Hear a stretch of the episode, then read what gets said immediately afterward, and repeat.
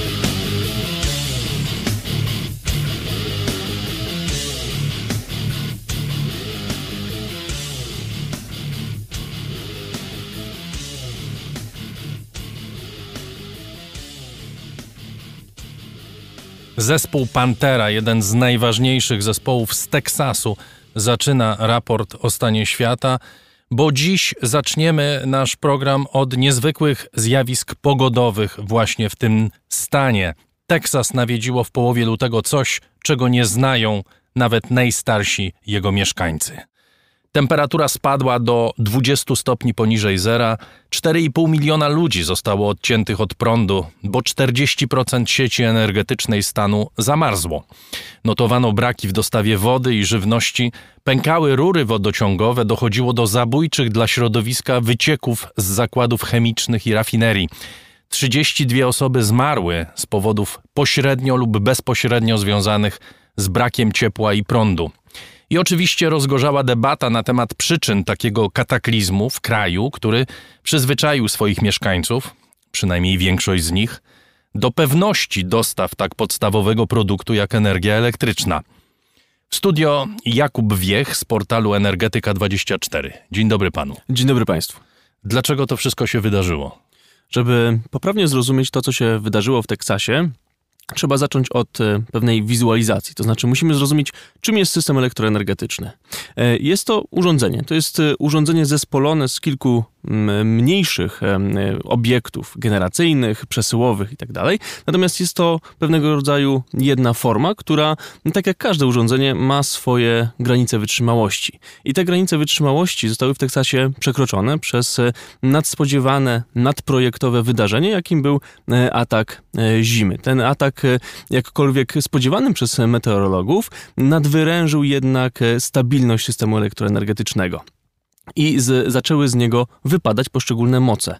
E, o wypadaniu mocy mówimy wtedy, kiedy po prostu dana jednostka wytwórcza, elektrownia, nie jest e, w stanie z jakiegoś powodu pracować. W Teksasie zawiodły przede wszystkim e, moce konwencjonalne, zainstalowane w elektrowniach głównie gazowych, ale także zawiodły elektrownie węglowe, zawiodła jedna elektrownia jądrowa oraz część mocy w wiatrakach, w źródłach odnawialnych. W zasadzie przez te krytyczne dni e, od 14 do 16 lutego pracowały w największej mierze, jeżeli chodzi o osiągane e, wyniki w zasadzie tylko elektrownie fotowoltaiczne. Natomiast e, to, co się, to, to, co się stało z elektrowniami konwencjonalnymi, będącymi, e, można powiedzieć, podporą miksu energetycznego, podporą stabilności systemu elektroenergetycznego, to jest właśnie wynik tego nadprojektowego zdarzenia, który zaburzył szlakiem dostaw paliw do tych jednostek, gdyż ze względu na nadzwyczajne chłody w Teksasie gaz używany do zasilania tych jednostek gazowych został przekierowany na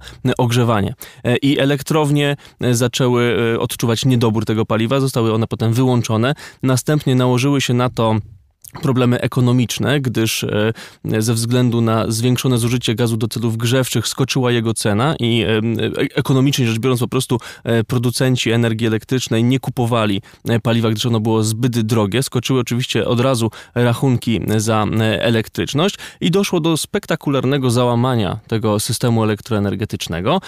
Pozbawiono dostępu do prądu 2 miliony gospodarstw domowych. To się od razu przełożyło na dramatyczne sceny E, w poszczególnych e, regionach Teksasu, na niestety też tragiczne okoliczności, w których zmarło e, wiele, wiele osób. Natomiast to, co się stało, tak podsumowując, to jest skutek uderzenia nadprojektowego zdarzenia w system elektroenergetyczny, który po prostu nie wytrzymał. Na to się nałożyło jeszcze ta okoliczność, że Teksas jest jednym z niewielu zakątków Stanów Zjednoczonych, które jest, można powiedzieć, odizolowane od reszty e, systemów elektroenergetycznych w Stanach. E, Teksas ma bardzo słabe interkonektory, więc inne części USA nie mogły go poratować importem mocy.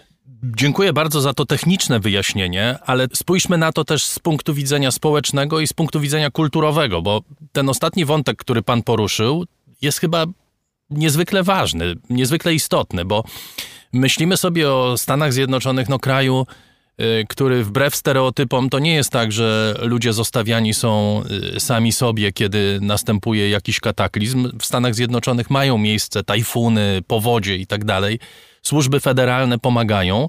Tutaj mieliśmy sytuację, w której ta pomoc była w dużym stopniu niemożliwa. Po prostu ta sieć, ja rozumiem, że sieć Teksasu jest odcięta od reszty kraju. To jest jakby odrębna mm, struktura, odrębna całość, tak? Tak jest. Jest bardzo niewiele takich miejsc w Stanach Zjednoczonych, które, są, które nie są połączone e, skutecznie i w, z dużą przepustowością z innymi stanami. Teksas jest jednym, z nich, e, innym jest e, Floryda, częściowo też no, Alaska ze względu na swoją odrębność od kontynentalnych Stanów Zjednoczonych w, w swojej okazałości. Natomiast w Teksasie to też wynika, zdaje się, ze względów kulturowych. Po prostu tak Teksańczycy uważają siebie trochę za oddzielny naród, czy za oddzielny kraj. I też z pewnego rodzaju podejścia do systemu elektroenergetycznego jako e, obiektu, jako urządzenia nastawionego właśnie na pracę w warunkach e, wolnorynkowych, w warunkach konkurencyjności, e, niejako z brakiem poszanowania właśnie dla pewnych nakładów bez, na, potrzebnych na bezpieczeństwo, które no, zawiodło w, ty, w tym krytycznym, w krytycznym momencie. Ta, ta izolacja energetyczna Teksasu niestety spowodowała pogłębienie kryzysu energetycznego, w jaki znalazł się ten stan w czasie uderzenia zimy. Ten teksański rynek jest też bardzo rozregulowany, co ma swoje znakomite strony. To znaczy, kiedy jest energia, te rachunki za prąd są niezwykle niskie, prawda? A w sytuacji, pan wspomniał o tym, y, mówiąc przed chwilą, ludzie musieli płacić rachunki do 10 tysięcy dolarów za ten okres kilku dni, który y, rozwalił system, prawda? I, I, wielu nie było na to stać. Jak to jest skonstruowane?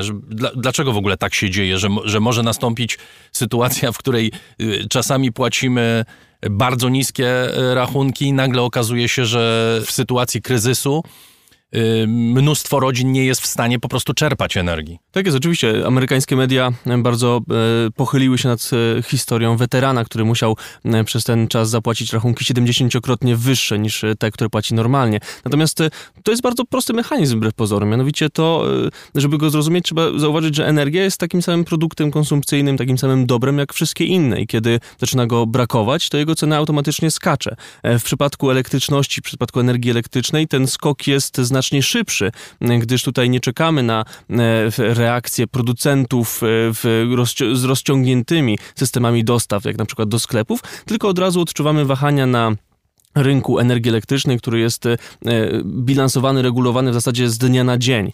E, taka sama sytuacja, bardzo podobna, e, może nie taka sama, ale bardzo zbliżona w swoim mechanizmie do, pojawiła się w Szwecji nie tak dawno temu, kiedy ze względu na brak dostatecznej podaży mocy, czyli sytuację, w której jednostki zainstalowane w systemie elektroenergetycznym nie są w stanie pokryć zapotrzebowania na, na energię, no doszło do gigantycznego skoku ceny energii po prostu na rynku jej brakło, więc rynek zareagował, zwiększając jej cenę i nie wszyscy byli w stanie zapłacić taką cenę e, za właśnie za energię elektryczną, więc w Szwecji podczas też e, ataku zimy wielu przedsiębiorców wstrzymało swoją działalność po to, żeby nie płacić dodatkowych rachunków za prąd, żeby nie ponosić kosztów e, tego braku energii w systemie. To samo może się wydarzyć w Polsce, to samo może się wydarzyć w e, Europie, w Niemczech. E, również często zdarza się sytuacja, w której ze względu na na przykład deficyty energetyczne w okresie tak zwanej flauty, czyli wtedy, kiedy nie działają źródła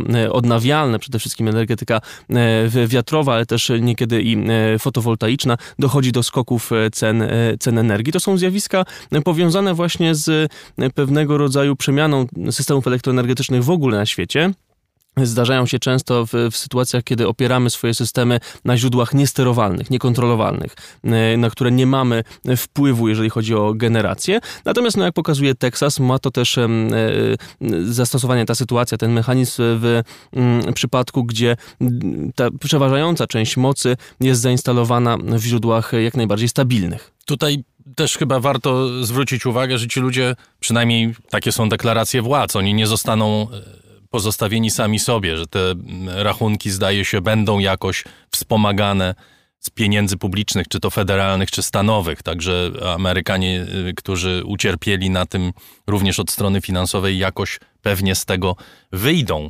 Ale to jest też przyczynek do rozmowy na temat skutków politycznych tego, co się wydarzyło, dlatego że od razu ta sytuacja była wykorzystywana przez polityków. Mieliśmy republikańskiego senatora stanu Texas, Grega Abota, który mówił, taki właśnie jest śmiertelny skutek nowego Zielonego Ładu Joe Bidena.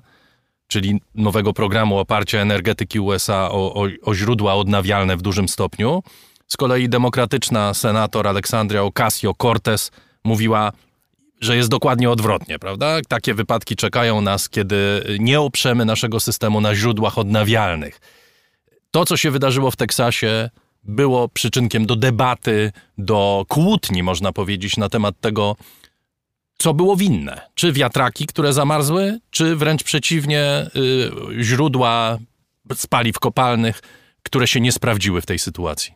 Byłbym daleki od rozstrzygania tego w kategoriach winy i obarczania jednego konkretnego źródła, jednej konkretnej technologii odpowiedzialnością za to, co się stało w Teksasie.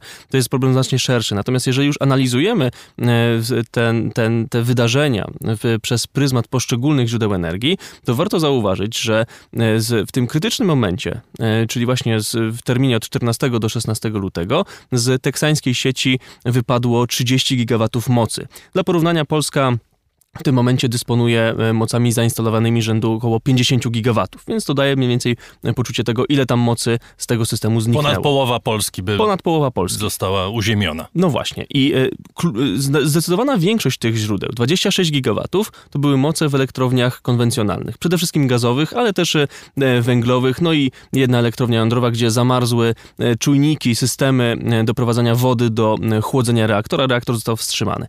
Natomiast to pokazuje, jak dużą rolę odegrał tu właśnie ten kolaps w źródłach e, konwencjonalnych, w źródłach stabilnych. E, to na nich e, opierały się, opierała się prognoza teksańskiego operatora sieci przesyłowej, czyli ERCOT, który zakładał rekordowe zapotrzebowanie związane z mocami i zamierzał pokryć go przede wszystkim źródłami konwencjonalnymi, źródłami gazowymi. ERCOT przewidywał, że zapotrzebowanie w tym podczas tego ataku zimy wyniesie ponad 70 gigawatów.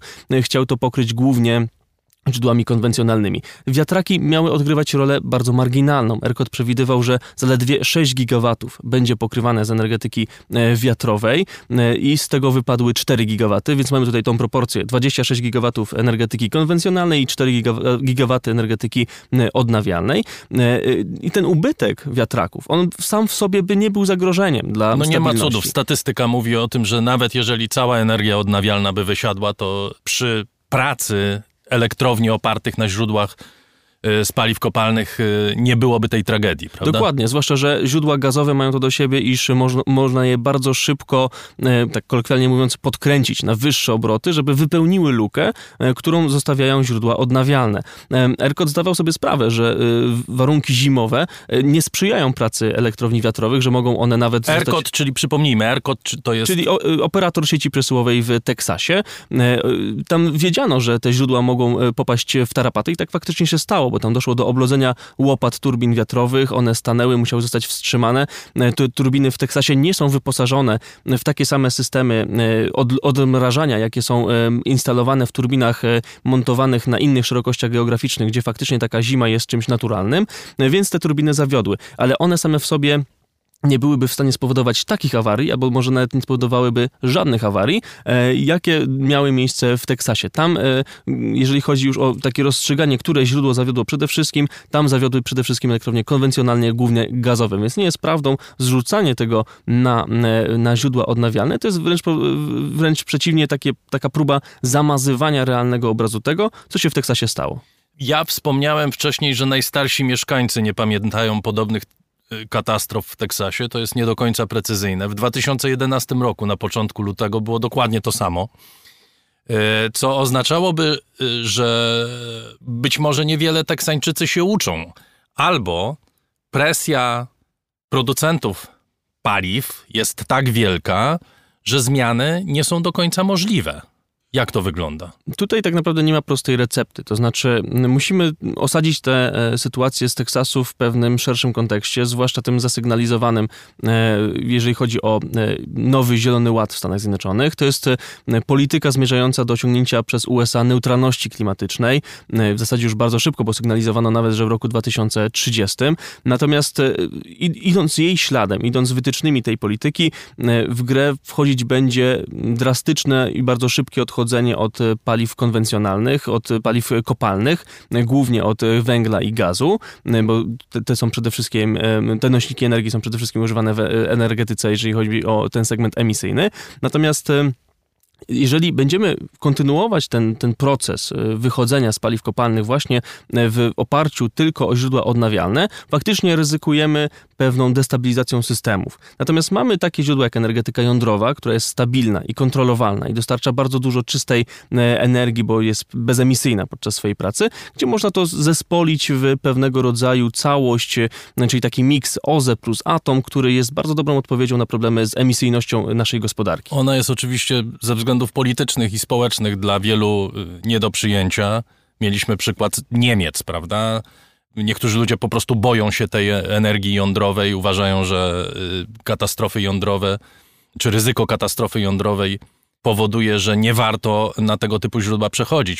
Jak rozumiem, nie da się tworzyć czystej energii bez wzięcia pod uwagę energii jądrowej. Nie da się i to jest też zdanie, które wynika z większości scenariuszy opracowywanych przez Międzyrządowy Panel do Spraw Zmian Klimatu. To znaczy, jeżeli chcemy skutecznie dekarbonizować naszą gospodarkę w skali świata, musimy zwiększać udział e, jednostek jądrowych w naszym miksie energetycznym. E, one są wbrew pozorom bardzo bezpieczne. To są najbezpieczniejsze źródła energii, jeżeli weźmiemy pod uwagę ilość zgonów przypisywaną do e, wygenerowania danej jednostki energii z danej technologii. Więc te katastrofy jądrowe, chociaż widowiskowe, pokazują pewną taką prawdę, może nieoczywistą, że e, elektrownie jądrowe szkodzą, kiedy coś idzie nie tak, ale elektrownie gazowe czy węglowe zabijają, kiedy wszystko idzie zgodnie z planem.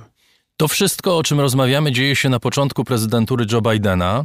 Wspomnieliśmy o, o, o nowym Zielonym Ładzie.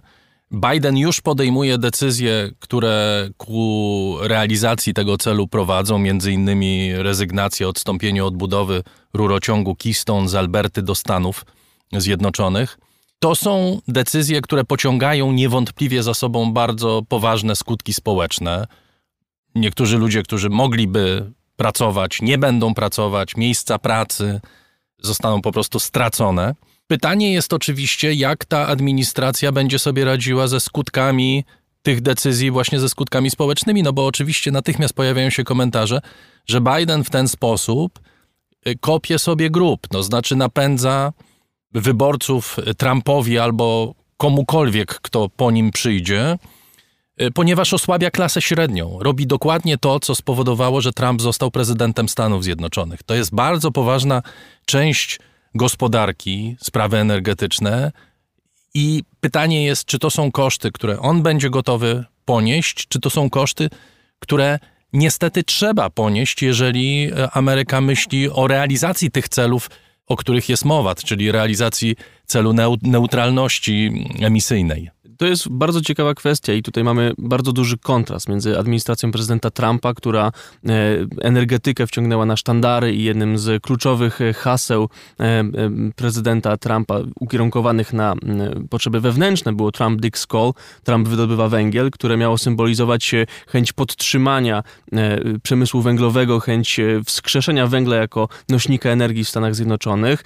Trump zdejmował obostrzenia dotyczące wydobywania węgla bardzo wspierał generację e, e, elektryczności z tego surowca, ale nie do końca mu się to udało, bo z przyczyn ekonomicznych w Stanach Zjednoczonych węgiel został wyparty przez e, gaz. Jego udział w wytwarzaniu energii spadł do poziomów nienotowanych od lat 70.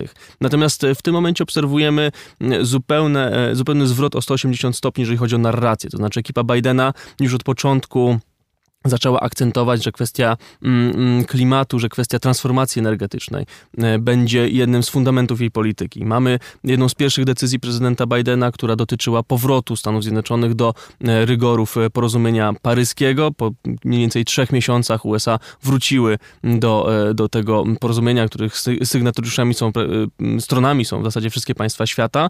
Mamy też właśnie pierwszą decyzję, jeżeli chodzi o infrastrukturę dotyczącą rurociągu biegnącego z Kanady do Stanów Zjednoczonych e, i wycofania zgody na budowę tego, tego rurociągu.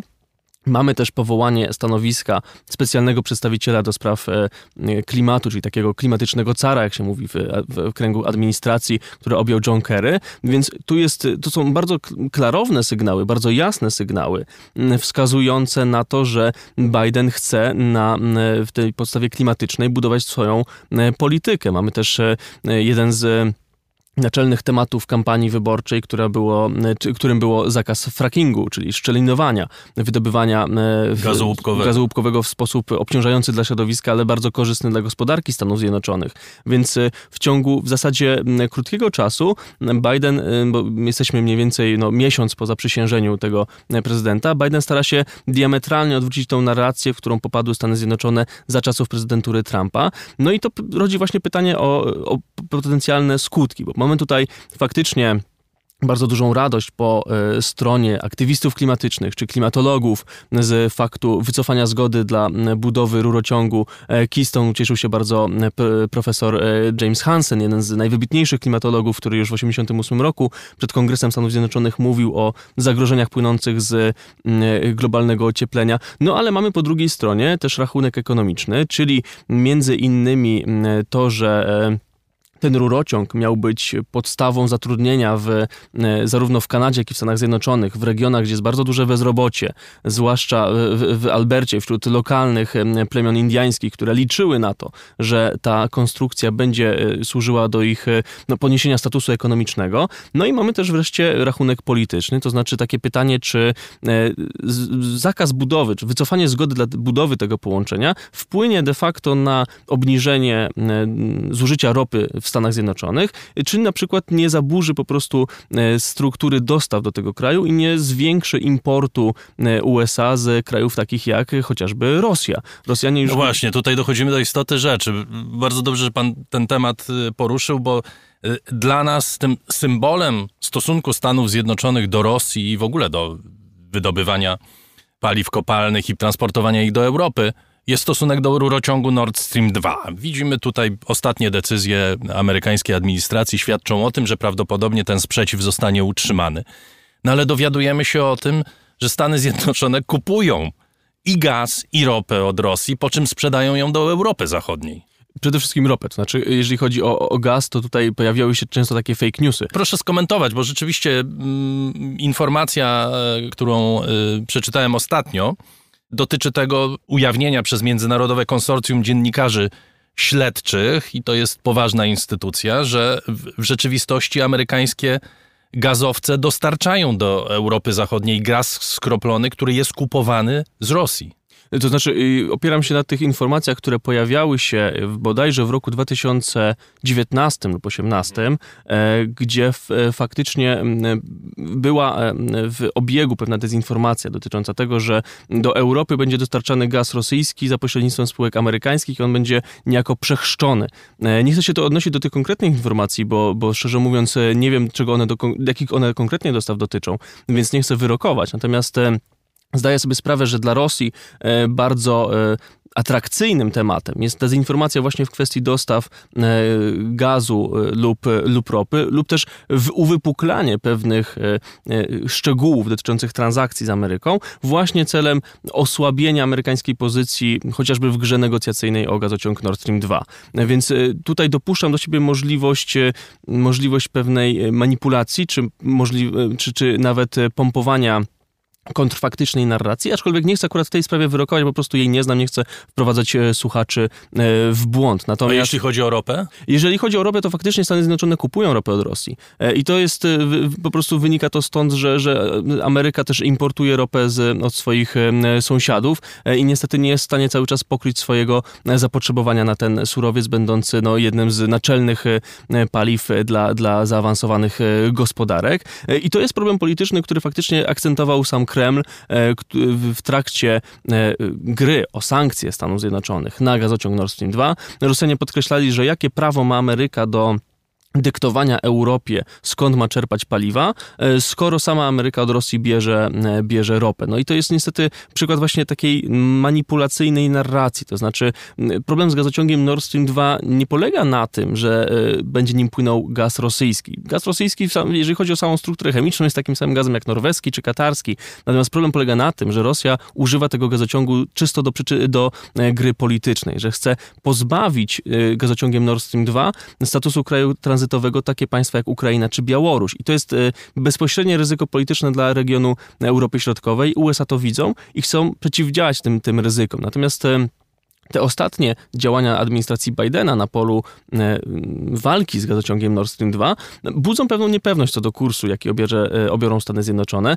Jesteśmy po opublikowaniu przez e, Departament Stanu listy spółek, które mogą zostać obłożone amerykańskimi sankcjami i względem oczekiwań partnerów europejskich, Amerykanów, no jest to lista niepełna, nie zawiera na przykład niemieckich spółek i w zasadzie te amerykańskie sankcje są cały czas ograniczane przez ekipę Bidena. Pojawiają się sygnały, że jest ona skłonna dogadać się z Niemcami i przyjąć e, pewne niemieckie warunki dotyczące eksploatacji gazociągu Nord Stream 2. E, nie dalej jak wczoraj pojawiły się informacje, że Niemcy pracują nad pewnym moratorium, które umożliwi wyłączanie e, gazociągu Nord Stream 2, jeżeli będzie on używany dla przyczyn politycznych, co jest samo w sobie tak notabene kuriozalne, bo ten gazociąg sam w sobie jest polityczny.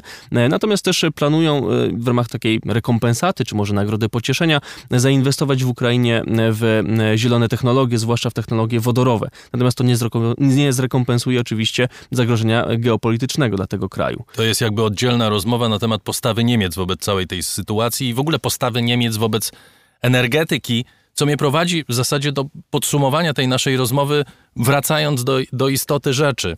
Bo Niemcy to są takim przykładem państwa, które miota się, prawda, jeśli chodzi o energetykę. Z jednej strony rezygnacja z, z energii jądrowej, potem heroiczne rozwiązywanie problemów, które się wiążą właśnie z tym, na przykład poprzez produkowanie węgla, wydobywanie węgla w ogromnych e, ilościach.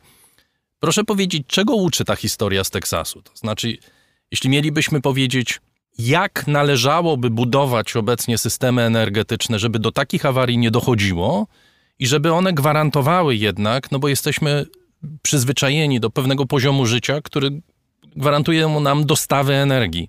Aby te dostawy zostały zachowane, aby poziom tych dostaw został e, zachowany, na jakiej zasadzie powinny opierać się te struktury? Ja bym to rozciągnął to pytanie troszeczkę na jeszcze szerszą perspektywę. To znaczy, no, nigdy nie będziemy raczej e, w stanie zbudować e, zupełnie bezawaryjnego urządzenia, które będzie działało w każdych możliwych e, warunkach. I to, I to oczywiście odnosi się do systemu elektroenergetycznego. My możemy ograniczać maksymalnie ryzyko wystąpienia awarii, ale ono zawsze będzie. Natomiast to, czego uczy Teksas, to jest pewien przerażający obraz tego, co może nas czekać w niedalekiej przyszłości, jeżeli dalej będziemy destabilizować nasz nasz klimat i e, będziemy e, ocieplać go poprzez emisję gazów cieplarnianych, doprowadzając do wzrostu intensywności, częstotliwości występowania gwałtownych zjawisk pogodowych. Część klimatologów e, wiąże już teraz to, co wydarzyło się w Teksasie z zaburzeniem tak zwanego polar vortex, czyli wiru polarnego, który został zdestabilizowany właśnie przez globalne ocieplenie i wypuszcza masy chłodnego powietrza z Nadarktyki na e, rejony, które nie znały tego stopnia i tego, te, tego, e, tej intensywności e, zimy. No i jeżeli tak dalej pójdzie, to możliwe, że będziemy mieć takich sytuacji jak w Teksasie coraz więcej. Proszę sobie wyobrazić, co na przykład będzie w Europie, kiedy systemy elektroenergetyczne nie będą w stanie podołać długotrwałej fali upałów, e, która nałoży się na zwiększone drastycznie zapotrzebowanie na energię e, elektryczną. To nie są wcale odległe perspektywy. To, to historia e, zmiany klimatu, którą obecnie obserwujemy, uczy nas, że to, e, to ten proces globalnego ocieplenia zachodzi bardzo szybko, zachodzi bezprecedensowo szybko, jeżeli chodzi o znane nam dane geologiczne, e, więc e, obawiam się po prostu, że, że Teksas może być takim pierwszym symptomem, pierwszym znakiem ostrzegawczym względem tego, E, że nasze systemy, które już teraz budujemy, budujemy i budowaliśmy, e, które są oparte naprawdę na bardzo szerokiej gamie źródeł, mogą okazać się niewystarczające względem wyzwań, które e, wynikają z stopnia zdestabilizowania ziemskiego klimatu. Bardzo dziękuję. Jakub Wiech z portalu Energetyka24 był gościem raportu o stanie świata. Dziękuję również. We wtorek gruzińskie siły specjalne dokonały szturmu na siedzibę opozycyjnego Zjednoczonego Ruchu Narodowego. Nika Melia, lider partii, został aresztowany, podobnie jak 20 jej członków. I to jest kulminacja kryzysu polityczno-społecznego w Gruzji, który trwa już od prawie dwóch lat i nie chce się skończyć. Jest z nami Krzysztof Strachota z Ośrodka Studiów Wschodnich. Dzień dobry panu. Kłaniam się. Czy słusznie wracam do czerwca 2019 roku, szukając korzeni tego, co się wydarzyło we wtorek? E, absolutnie tam są bezpośrednie korzenie. E, Nika Melia został oskarżony i skazany za wzywanie do nieporządków e, społecznych właśnie przy okazji czerwca 2019 roku, kiedy miały miejsce uliczne protesty, mm, dosyć brutalne. On potem został skazany na kaucję i na noszenie bransoletki, czego odmówił. I właśnie w ostatnim tygodniu zapadła decyzja sądu, że, że należy go aresztować. Natomiast jeżeli patrzymy za głębszymi korzeniami, to, to, to problem jest taki, że od 2012-2013 roku absolutnie na scenie politycznej dominuje gruzińskie marzenie, a opozycja nie ma sposobu na to, żeby się przebić do, do parlamentu i dostać do, do, do władzy. Jest to tym bardziej trudne, że pojawiają się trudne do takiego jednoznacznego potwierdzenia informacje, że wybory są E, troszeczkę sztukowane przez, e, przez e, stronę rządową i, za, i to miała być przyczyna, która uniemożliwia opozycji uczciwe, demokratyczne dojście do, do władzy. Panie Krzysztofie, prześledźmy kilka wątków, bo pan poruszył kilka wątków w tej wypowiedzi.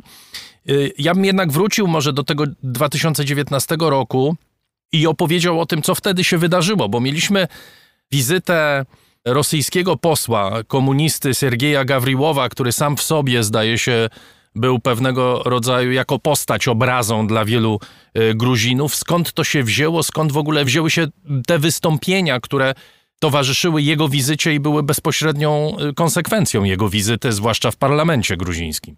Jego wizyta była elementem współpracy między państw, parlamentami państw y, prawosławnych i y, Gruzja była kolejnym z, z miejsc goszczących tego typu y, spotkania, a Rosjanie w sposób naturalny w tych, w tych spotkaniach brali udział. Fakt natomiast, że, że, że Rosjanin występował w gruzińskim parlamencie i występował z mównicy gruzińskiego parlamentu, wywołał głębokie, gorące oburzenie i opozycji, y, i społeczeństwa, co wiązało się ze z natychmiastowymi, bardzo burzliwymi protestami ulicznymi, łącznie z próbą szturmu parlamentu i oskarżeniami władz gruzińskich o to, że są prorosyjskie, no co, co, co, co, co godzi w gruzińską rację stanu i gruzińską wrażliwość. Wydaje mi się, że wtedy to miało charakter troszeczkę przy, przy, przypadkowy i spontaniczny. Po tych protestach mieliśmy podobne w listopadzie, ale to już było w innej sprawie, w listopadzie 2019 roku, bo nagle okazało się, że masowo wychodzą ludzie na ulicę mm, w sprawie, która być może w wielu innych krajach wydaje się czysto techniczną, to znaczy w sprawie ordynacji wyborczej, ale od tej ordynacji zdaje się bardzo wiele w Gruzji zależało i zależy do tej pory. Tak, jak wiadomo, jednomandatowe okręgi wyborcze działają na korzyść, zwłaszcza w państwach takich jak Gruzja, na, na, na korzyść obozu rządzącego. I to był sposób, który gwarantował partii rządzącej, y, czy dawał większe szanse na, na zwycięstwo w wyborach w, w skali ogólnokrajowej. I gruzińska opozycja przeciwko temu protestowała, domagała się zmniejszenia y, proporcji mandatów wybieranych w okręgach jednomandatowych i z list y, partyjnych. Takie pieprzu dodaje to, że, że ta ordynacja została stworzona przez Zjednoczony Ruch Narodowy Gruziński, czyli przez dzisiejszą opozycję w czasach, kiedy oni rządzili i kiedy miało to utrwalić ich władzę. Co jest takim dowodem na to, że niekoniecznie należy zmieniać prawo czy ustanawiać prawo, które uniemożliwia opozycji dojście do władzy, bo żadna władza nie trwa wiecznie.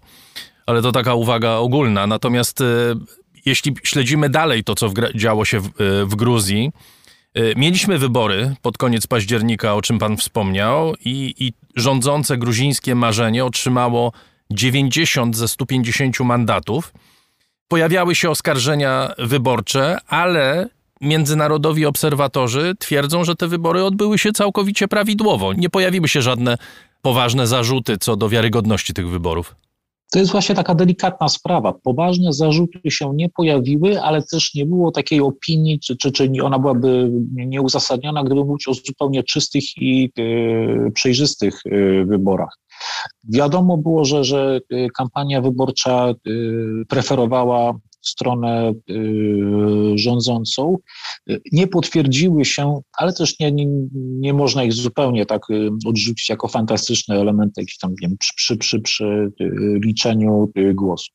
Dość, że opozycja te wybory przegrała i nie przyjęła mandatów poselskich. W trakcie tych wyborów i zresztą chyba wcześniej tak samo pojawiła się postać lidera opozycji, lidera opozycji Niki Melii, co to jest za postać? Co to jest za polityk, y, czasami porównywany, nie wiem czy słusznie, do Mikaela Saakaszwilego, jeśli chodzi o swój wpływ na to, co dzieje się w opozycji y, gruzińskiej? Proszę opowiedzieć, co to za postać. Wydaje mi się, że porównanie z Michałem Saakaszwilim jest troszeczkę na wyrost. Znaczy jednak Saakaszwili był bez wątpienia dużo większego formatu i był liderem. Melia jest z, z, drugiego czy nawet trzeciego rzędu partyjnego, który doszedł do władzy w efekcie konfliktów y, rozliczających przywództwo partii, które nie było w stanie po raz kolejny wygrywać wyborów i poprowadzić partii do, do zwycięstwa. I tutaj też elementem, wydaje mi się, istotnym było to, że, że, że właśnie Melia był współorganizatorem czy, czy, czy liderem tych protestów czerwcowych i y, wiadomo było, że jest dobrą figurą, dobrą y, twarzą do tego, żeby się z, z opozycją, y, z, ze stroną rządową konfrontować. Jeszcze w ubiegłym tygodniu niemal otwarcie zapowiadano, że, że, że, że, że czekają, kiedy policja po niego przyjdzie i czekają, kiedy będzie można wyciągnąć ludzi na, na ulicę. A dlaczego akurat teraz te protesty wybuchły z tak ogromną siłą. My mieliśmy przesilenie również w rządzie gruzińskim, prawda? Zmienił się premier, y, lider rządu. Dlaczego do tego doszło y, i jak to ma się do aresztowania Melii? W rządzącym gruzińskim marzeniu też jest bardzo specyficzna sytuacja. Partia została stworzona i właściwie była przez cały czas kreowana przez y, takiego nazwijmy go oligarchą Bidzinę Iwaniszwilego, który w ostatnim czasie znowu się od swojej partii zdystansował. Znaczy zapewnił, że nie będzie w żaden sposób wpływał na jej y, politykę, co w sposób naturalny uruchomiło napięcia wewnątrz partii i walkę o realne przywództwo. I to postawiło też kwestię jakby taktyki, którą partia miałaby y, przyjąć. Odchodzący premier, ten Gagaharia, który zrezygnował w ubiegłym y, tygodniu, postawiony przed perspektywą, że trzeba będzie aresztować e, Meliję, czyli szefa opozycji, zrezygnował, tłumacząc się, że, że on nie zamierza eskalować e, kryzysu w, w kraju. Zwyciężyła natomiast opcja bardziej e, radykalna, która postawiła na polaryzację, postawiła na, na pełne stłumienie opozycji i no, na przejęcie, umocnienie e, władzy. To znaczy w gruzińskim marzeniu zwyciężyła również konfrontacyjna e, siła zainteresowana w, w, w umocnieniu swojej władzy w partii i w kraju. I mamy premiera nowego, Irakli Garibaszwili. E, to jest zaufany człowiek Bidziny i Iwaniszwilego, prawda? Mówił pan o tym, że Iwaniszwili się wycofał delikatnie z tego proscenium politycznego, ale on ciągle ma wpływ na to, co się w partii dzieje, prawda? Jak najbardziej ma wpływ, ale Garibaszwili był premierem lata temu, ale też Gaharia był w tym sensie człowiekiem y, Bidzini Iwaniszwilego. Znaczy nie, nie było możliwości, żeby był ktoś, kto nie miał akceptacji czy, czy, czy, czy wsparcia ze strony Iwaniszwilego. Natomiast faktycznie sposób prowadzenia czy kierowania partią przez Iwaniszwilego on jest taki nie, nie, nie, nie, niecodzienny. To nie jest taka czysta sytuacja oligarchy, który ma swoją partię, ma swoją wizję polityczną i się tym bawi. Znaczy on, Iwaniszwili jest bardzo niekonsekwentny. Wygląda na to, że faktycznie w tej partii doszło do, do, do, do, do pewnego y, no, walki o realną władzę między różnymi grupami, które w tym dosyć y, niejednorodnym środowisku się znalazły. Proszę powiedzieć, no bo mamy ludzi na ulicach, y, planowane są dalsze protesty Proszę powiedzieć, jak ten kryzys będzie się rozwijał, Pana zdaniem, zwłaszcza od strony społecznej, to znaczy jak ludzie reagują na to. Mówiliśmy o tym, że na samym początku to była kwestia symboliki, kwestia tego, że człowiek, który kojarzony był z Abchazją, który kojarzony był z Rosją, y, wystąpił w parlamencie gruzińskim. W tej chwili to stało się y, po prostu wewnętrznym kryzysem gruzińskim. Jak ludzie na to reagują i jakie mogą być y, dalsze konsekwencje tych decyzji, które podjęto w sprawie lidera opozycji, czyli aresztowania jego i członków jego partii? Sprawa jest otwarta. Znaczy w Gruzji sytuacja gospodarcza, sytuacja społeczna, spotęgowana zresztą COVID-em, spotęgowana niepewnością międzynarodową, bo Rosja, bo Karabach, bo, bo, bo, bo tego typu rzeczy sprawiają, że powodów do niezadowolenia jest y, dużo. Y, opozycja, podobnie zresztą jak i partia rządząca, ma y, grupę swoich bardzo aktywnych i no, zwolenników, a jednocześnie większość społeczeństwa jest dosyć nieufna dla, dla sceny politycznej i dla partii politycznych. I to jest ta niewiadoma. Znaczy wiadomo, że zwolennicy opozycji będą wyszli na ulicę, będą protestowali, będą ostre protesty, natomiast nie jest do końca pewne, w jaki sposób zachowa się ta większość takiego wstrzemięźliwa czy nieufna wobec polityków społeczeństwa. Bardzo ważnym czynnikiem jest tutaj zdecydowane i konsekwentne naciski ze strony Zachodu wzywające do umiarkowania, znaczy, które zdają się wzywać do umiarkowania obie strony. Oczywiście strona rządowa jest tutaj bardziej yy, czytelnym czy bardziej oczywistym yy, adresatem, ale naciski na to, żeby zejść z ulicy, żeby wrócić do rozmów, żeby rozpocząć jakieś poszukiwanie y, kompromisu jest y, bardzo duże. Dla Gruzji to ma fundamentalne znaczenie, no bo to jest państwo konsekwentnie orientujące się na Zachód i bez tego Zachodu y, trudno sobie wyobrazić kontynuację dotychczasowej y, polityki. Ja mam nadzieję, że, że te naciski sprowadzą do, znaczy wpłyną na, na, na, na przynajmniej częściowe rozładowanie tego napięcia ulicznego i poszukanie jakiegoś wyjścia z, z sytuacji. Wczoraj wieczorem pojawiły się informacje, że prokuratura zapowiedziała wniosek o wycofanie, za, zapowiedziała, że gotowa jest wycofać wniosek o areszt dla Niki Meili, o ile ten się zgodzi zapłacić kaucję wcześniej zasądzoną co byłoby mm, pewnym sposobem na właśnie rozładowanie napięcia. Nie wiem, czy to się uda. Jeżeli to się uda, to na pewno nie rozwiąże problemu na, na przyszłość, a jeżeli się nie uda, to będziemy mieli yy, protesty. I ryzyko tego, że rząd będzie podejmował coraz bardziej absurdalne i niemądre yy, działania wobec opozycji. Pojawiło się w naszej rozmowie nazwisko Saakaszwilego, polityka, który jest legendarny w Gruzji z różnych powodów obecnie przebywa na Ukrainie, ale ciągle chce wrócić y, do Gruzji. Czy pańskim zdaniem to, co się w tej chwili dzieje i ewentualna eskalacja tego kryzysu jest dla niego szansą? Jeżeli coś jest szansą dla niego, to właśnie to, co się dzieje. Natomiast mi trudno sobie wyobrazić, żeby y, on mógł wrócić do realnej y, władzy. Myślę, że historia oceni go jako wielkiego przywódcę gruzińskiego, ale jednocześnie też przywódcę bardzo kontrowersyjnego. On ma ogromny negatywny elektorat w kraju. A dodatkową rzeczą jest to, że no, nie przebywa w kraju właściwie od 10 lat, zanurzony był w polityce ukraińskiej i w międzyczasie wyrosło pokolenie polityków, którzy chcieliby grać po stronie opozycyjnej, którzy by chcieli grać na własny rachunek. Łącznie z tym, że jego partia się też y, rozpadła na dwie frakcje. Myślę, że ten jego powrót nie byłby łatwy i nie uważam go za najbardziej prawdopodobny y, scenariusz. I byłby na pewno polaryzujący, byłby na pewno generowałby napięcia i, i konflikt w Gruzji. Dziękuję bardzo. Krzysztof Strachota z Ośrodka Studiów Wschodnich był gościem raportu o stanie świata. Dziękuję.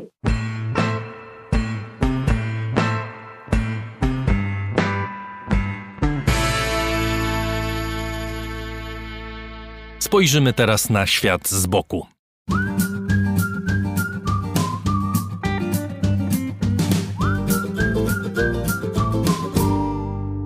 Grzegorz Dobiecki, nasz raportowy obserwator, a na co dzień głównoprowadzący programu Dzień na świecie w telewizji Polsat News, opowie o święcie, które kiedyś przebiegało pod hasłem Kwiatek dla Ewy.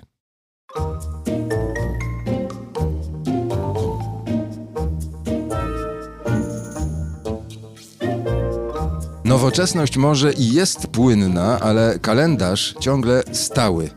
I różne dawne święta z niego sterczą, jak gwoździe zardzewiałe, pokaleczyć się można. Proszę, zbliża się 8 marca. Wielkimi krokami chciałoby się powiedzieć, chociaż zaraz się odechciewa, bo gdzież one wielkie i czy to w ogóle kroki? Kuśtykanie jakieś między wskazówkami zegara, przemykanie opłotkami kolejnych dni. 8 marca, dziadyga wiekowy. Ciężko ma tym bardziej, że nie idzie po swoje jak kiedyś. Teraz on zastrachany jest i roztrzęsiony. Nie wie, czy będą chcieli się go pozbyć już w tym roku, może nawet odebrać ordery i emeryturę, czy dopiero w następnym. Prędzej czy później, raczej prędzej, trafi na wysypisko świąt zużytych, bez szans na rewitalizację. Nie da się dłużej tolerować gościa, co maczyzm i seksizm ma wypisane na czole, niskim jak Beskid. Pod czołem tłucze się dowcipne hasło: kobieta najlepszym przyjacielem człowieka. Na swój sposób demaskował je kiedyś John Lennon, przy okazji myląc jednak kobietę z murzynem, nigger w oryginale. Jak tu obchodzić 8 marca? A obejść przecież trzeba, żeby nie wdepnąć. Najlepiej nagłośnić sygnały, które dowodzą, że na omawianym odcinku jest dobrze. Damski splendor i żeńskie sukcesy. Weźmy Skandynawów i Bałtów. W sześciu państwach na osiem posady premierów oddali kobietom. W Estonii dorzucili jeszcze prezydenturę.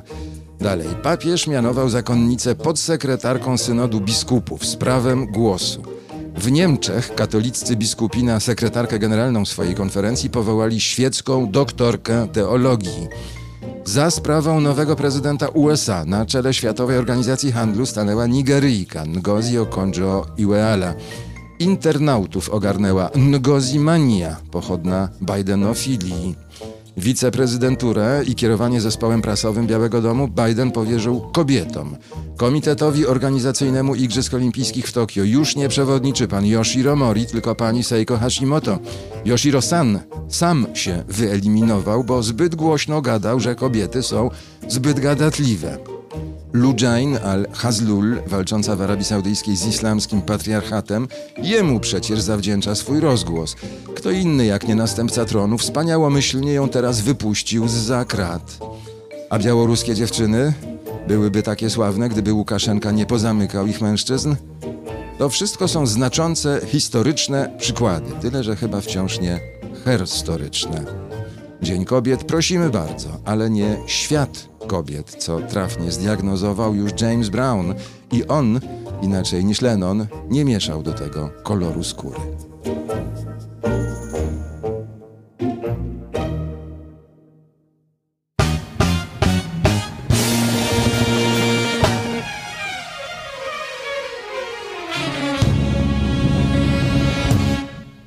This is a man's world. This is a man's world, nah. but it won't mean nothing, nothing without a woman or a girl. Uh-huh.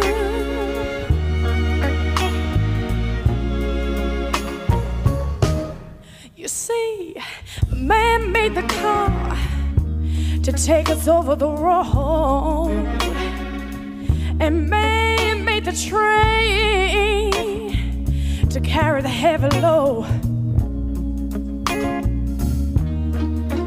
Man made electrolyte to take us out of the dark. Man made the boat for the water like like Noah made the ark. This is a. Man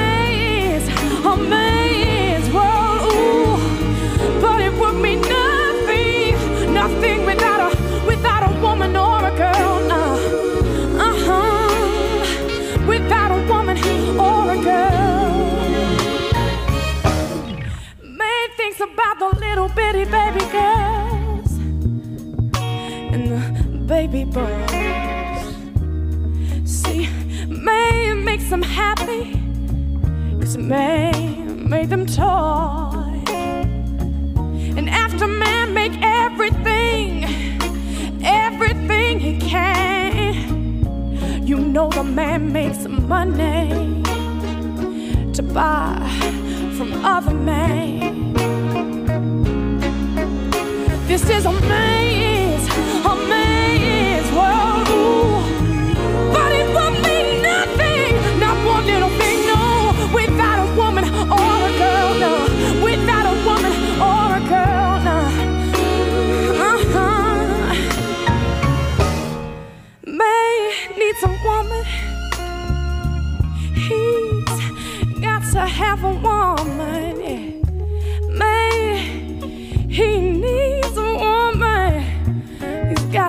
have a woman. Man makes everything he can.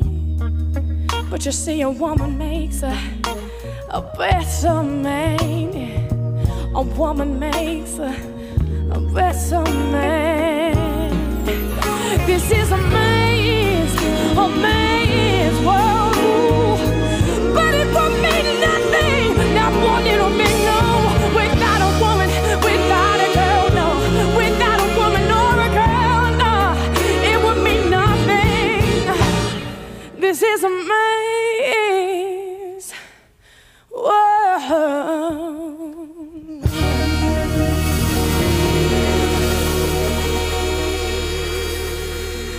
Teraz Hiszpania. Tysiące ludzi protestowało na ulicach miast tego kraju w obronie rapera Pablo Hasela.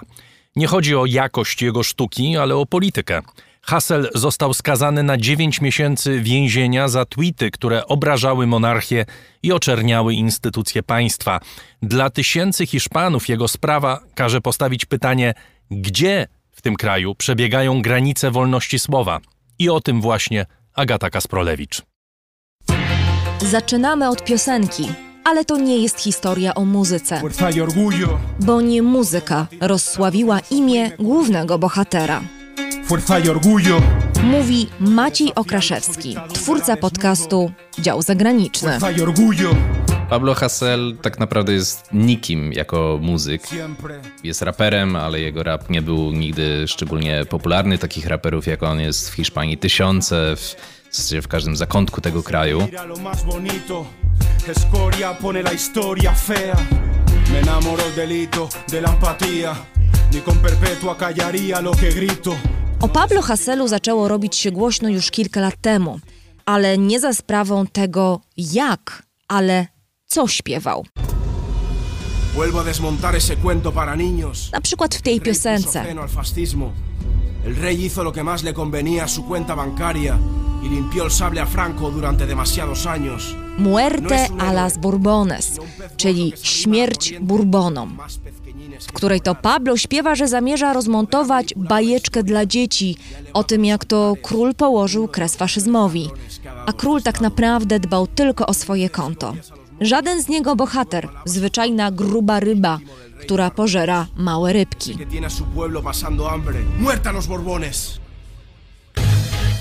Śmierć Bourbonom to jeden z przykładów ataku rapera na króla, a konkretnie byłego już króla Juana Carlosa, któremu zarzuca nie tylko fałszowanie historii, ale także korupcję, nazywając monarchię pasożytem żerującym na hiszpańskim społeczeństwie.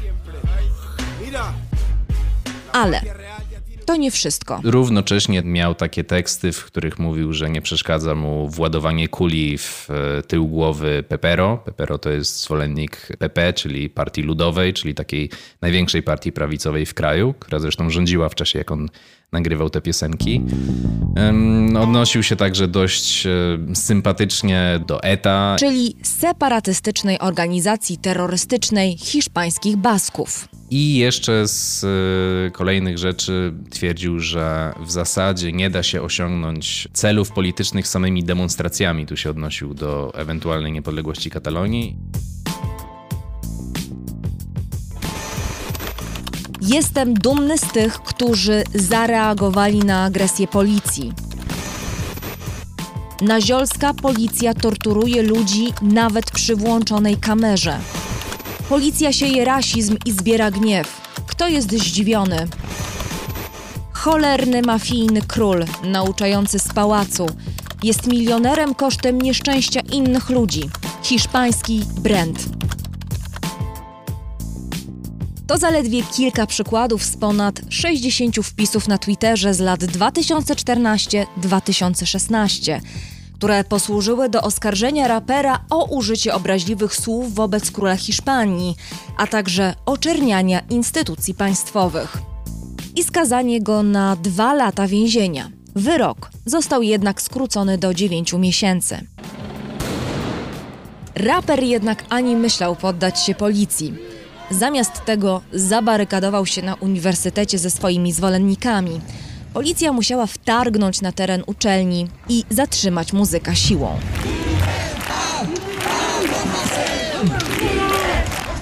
Tego samego dnia na ulice Barcelony i innych katalońskich miast wyszły tłumy rozgniewanych ludzi, domagających się uwolnienia rapera. Następnego dnia protesty rozlały się na kolejne hiszpańskie miasta, w tym stolicę, Madryt. Ludzie rzucali kamieniami w policję i krzyczeli: Pablo, towarzyszu, nie jesteś sam.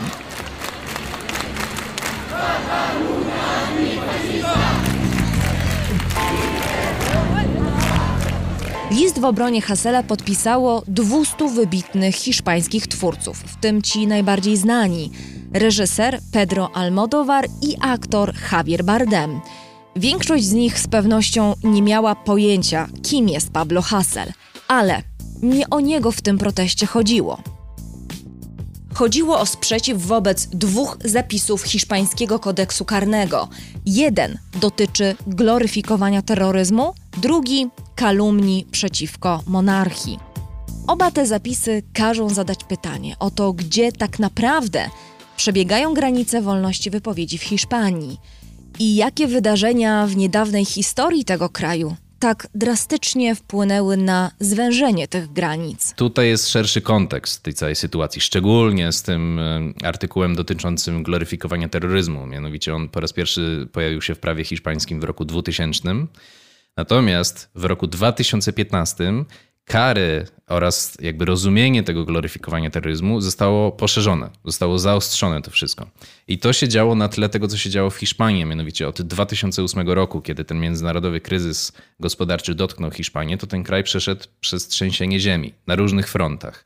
Zaczęły się demonstracje, wszystko się wiązało z tym ogromnym bezrobociem, de facto upadkiem takiego stylu życia, jaki Hiszpanie mieli wcześniej, oraz oczywiście z różnymi skandalami, które zaczęły wychodzić na, na wierzch, skandalami korupcyjnymi dotyczącymi w zasadzie wszystkich partii politycznych, ale też właśnie monarchii. Wszystkie te kryzysy spowodowały społeczne wrzenie. Aby je ugasić, będąca wówczas u władzy prawica zaostrzyła prawo. I wtedy też zaczęły się tak zwane operaciones Arania.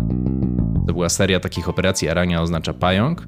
Do w zasadzie końca 2016 roku akcję, na podstawie której zatrzymano i oskarżono 70 kilka osób za treści, które rozpowszechniały na Twitterze. Głównie treści właśnie gdzieś tam powiązane z ETA czy z Grapo, ale nie tylko takie treści jak te Pablo Hasela, który mówił o tym, że nie przeszkadza mu na przykład kula w czyjejś głowie. Na przykład została skazana studentka, która żartowała sobie z zamachu, jakie ETA przeprowadziło kiedyś na dawnego ministra Franco. Została z, z tego powodu skazana. Został skazany, ale później uniewinniony zresztą przez wyższą instancję, taki raper, który się nazywa Strawberry, który jest um, liderem takiej, takiej grupy, która była popularna do połowy lat 90., również za jakieś żarty na Twitterze. W związku z czym ten protest, który teraz podpisało tak dużo artystów najróżniejszych, przede wszystkim te głośne nazwiska są ze świata filmu, ale też trochę muzyków, bo raperzy generalnie już wcześniej się wypowiadali w obronie swoich kolegów przed dwoma laty.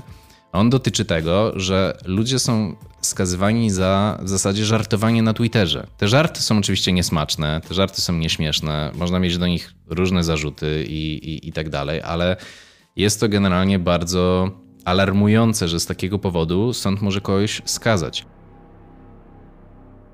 A może to też cena, którą Hiszpanie płacą za swoją historię? Za kilka dekad krwawego konfliktu w kraju Basków, który pochłonął ponad 800 ofiar, a rany po tym konflikcie jeszcze się nie zagoiły. To jest też coś, o czym zapominamy, że Hiszpania była niezwykle silnie dotknięta przemocą polityczną i właśnie terroryzmem. I przecież ETA złożyła broń dopiero w 2010 roku. W związku z czym to wszystko niesamowicie mocno się odciska na tym kraju. I to nie jest tak, że wszyscy Hiszpanie uważają, że te prawa, na podstawie których ci ludzie byli skazywani w ostatnim czasie, są za daleko posunięte. Jest bardzo duża część Hiszpanów, która cierpiała właśnie z powodu terroryzmu i która uważa, że te prawa są takie, jakie są, ponieważ nie wolno chwalić ETA, nie wolno mówić, że Grapo działało świetnie, lepiej niż demonstracje, bo to się przyczynia do dalszego cierpienia rodzin tych, którzy ucierpieli z powodu właśnie takich działań. Organizacja na przykład rodzin ofiar terrorystów jest bardzo silną siłą społeczną i polityczną też w pewnym sensie w Hiszpanii i ma dość spore oddziaływanie przede wszystkim też na hiszpańską prawicę, trochę mniejszą na hiszpańską lewicę. To wszystko sprawia, że trudno jest zabliźnić te rany. One są wciąż dość świeże. I ta dyskusja nie przebiega w um, takiej temperaturze, w której się można dogadywać, bo często po dwóch stronach stoją ludzie, którzy zupełnie się nie rozumieją i bardzo często nie są w stanie kompletnie się ze sobą dogadać. Patrzą na ten sam problem z zupełnie innej perspektywy. Moim zdaniem to, co właśnie teraz obserwujemy, to jest wybuch emocji jednej strony, natomiast ta druga strona nie pozostanie bierna. W tym sensie, że wyobrażam sobie, że jakakolwiek próba zmiany tego prawa albo próba na przykład wcześniejszego zwolnienia z więzienia Hasela spotka się z dość dużą reakcją z drugiej strony. I oczywiście to też będzie sprawiało, że tego typu problemy będą w Hiszpanii się ciągnęły znacznie dłużej i będziemy pewnie jeszcze o nich słyszeć przy innych okazjach. To nie była historia o muzyce, ale o podzielonym kraju i o bolesnym paradoksie, który ten kraj trawi. Bo przecież czym węziej zakrojone będą granice wolności słowa, tym trudniej te podziały będzie zasypać. Dla raportu o stanie świata Agata Kasprolewicz.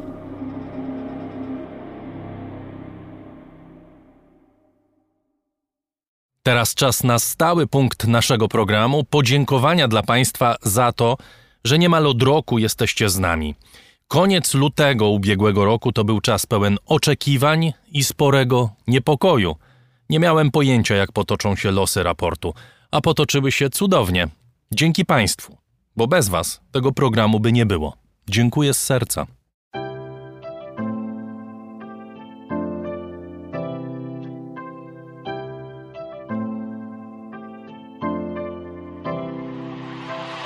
Raport o stanie świata od marca ubiegłego roku rozwija się dzięki Państwa zaangażowaniu i szczodrości. To dzięki Wam możemy opowiadać o świecie przy pomocy dźwięków. Dzięki Wam ten program może być przygotowywany w profesjonalny sposób z zachowaniem najwyższej jakości, bo na nią zasługują słuchacze raportu o stanie świata. Z serca dziękujemy wszystkim Państwu za wpłaty. Wasza hojność jest dla nas ogromnym zobowiązaniem. Zbiórka na patronite.pl ciągle trwa. Zachęcam do udziału w niej. Najhojniejsi patroni raportu o stanie świata to artrage.pl Książki dostępne dla każdego za tyle, ile chcesz zapłacić. Bierz i czytaj. Firma Prosper z Sosnowca, hurtownia elektroenergetyczna i właściciel marki Czystuś. Firma Venterm, instalacje fotowoltaiczne z Dąbrowy koło Niepołomic. Magda Kras-Gorzkowska, właścicielka marki Miłomi Beauty, najmilszego day spa w Pruszkowie i okolicach. www.miłomibeauty.pl Catering dietetyczny Lightbox, oferujący dietę pudełkową z wyborem potraw z różnych kuchni świata. Michał Małkiewicz. Firma Software Mill. Od zawsze zdalni. Programują dla całego świata. Dom wydawniczy Muza. Bo świat nie jest nam obojętny. Uber. Myślimy globalnie, działamy lokalnie. A także firma Ampio Smart Home. BIMV.pl Kursy online dla inżynierów. Mariusz Drużyński. Galmet. Polskie pompy ciepła. Tomasz Hunc. Palarnia kawy La Cafo z Augustowa. Gosia i Michał Kowalczewscy. Alan Meller. Aplikacja Moja Gazetka. Polska proekologiczna aplikacja zakupowa z gazetkami promocyjnymi i nie tylko. Moja Gazetka. Kupuj mądrze. Paweł Nowy Nowak, Michał Piętoń, projektant znaków graficznych. Drukarnia cyfrowa totem.com.pl. Dla nas książka zasługuje na najwyższą jakość. Wydawnictwo Uniwersytetu Łódzkiego. Nauka w dobrym wydaniu. Fundacja Wasowskich, opiekująca się spuścizną Jerzego Wasowskiego i wydawca książek Grzegorza Wasowskiego. Szczegóły na wasowscy.com. Dziękujemy bardzo. To dzięki Państwu mamy raport o stanie świata.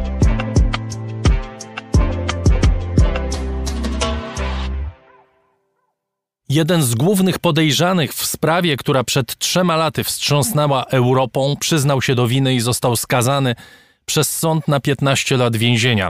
Ta sprawa to zabójstwo maltańskiej dziennikarki śledczej Dafne Caruany Galicji, zabitej w zamachu bombowym w 2017 roku. Dwóch innych podejrzanych wystąpiło w sądzie z zarzutami o dostarczenie bomby, która zabiła reporterkę przez lata opisującą praktyki systemowej korupcji, której dopuszczali się maltańscy politycy i biznesmeni.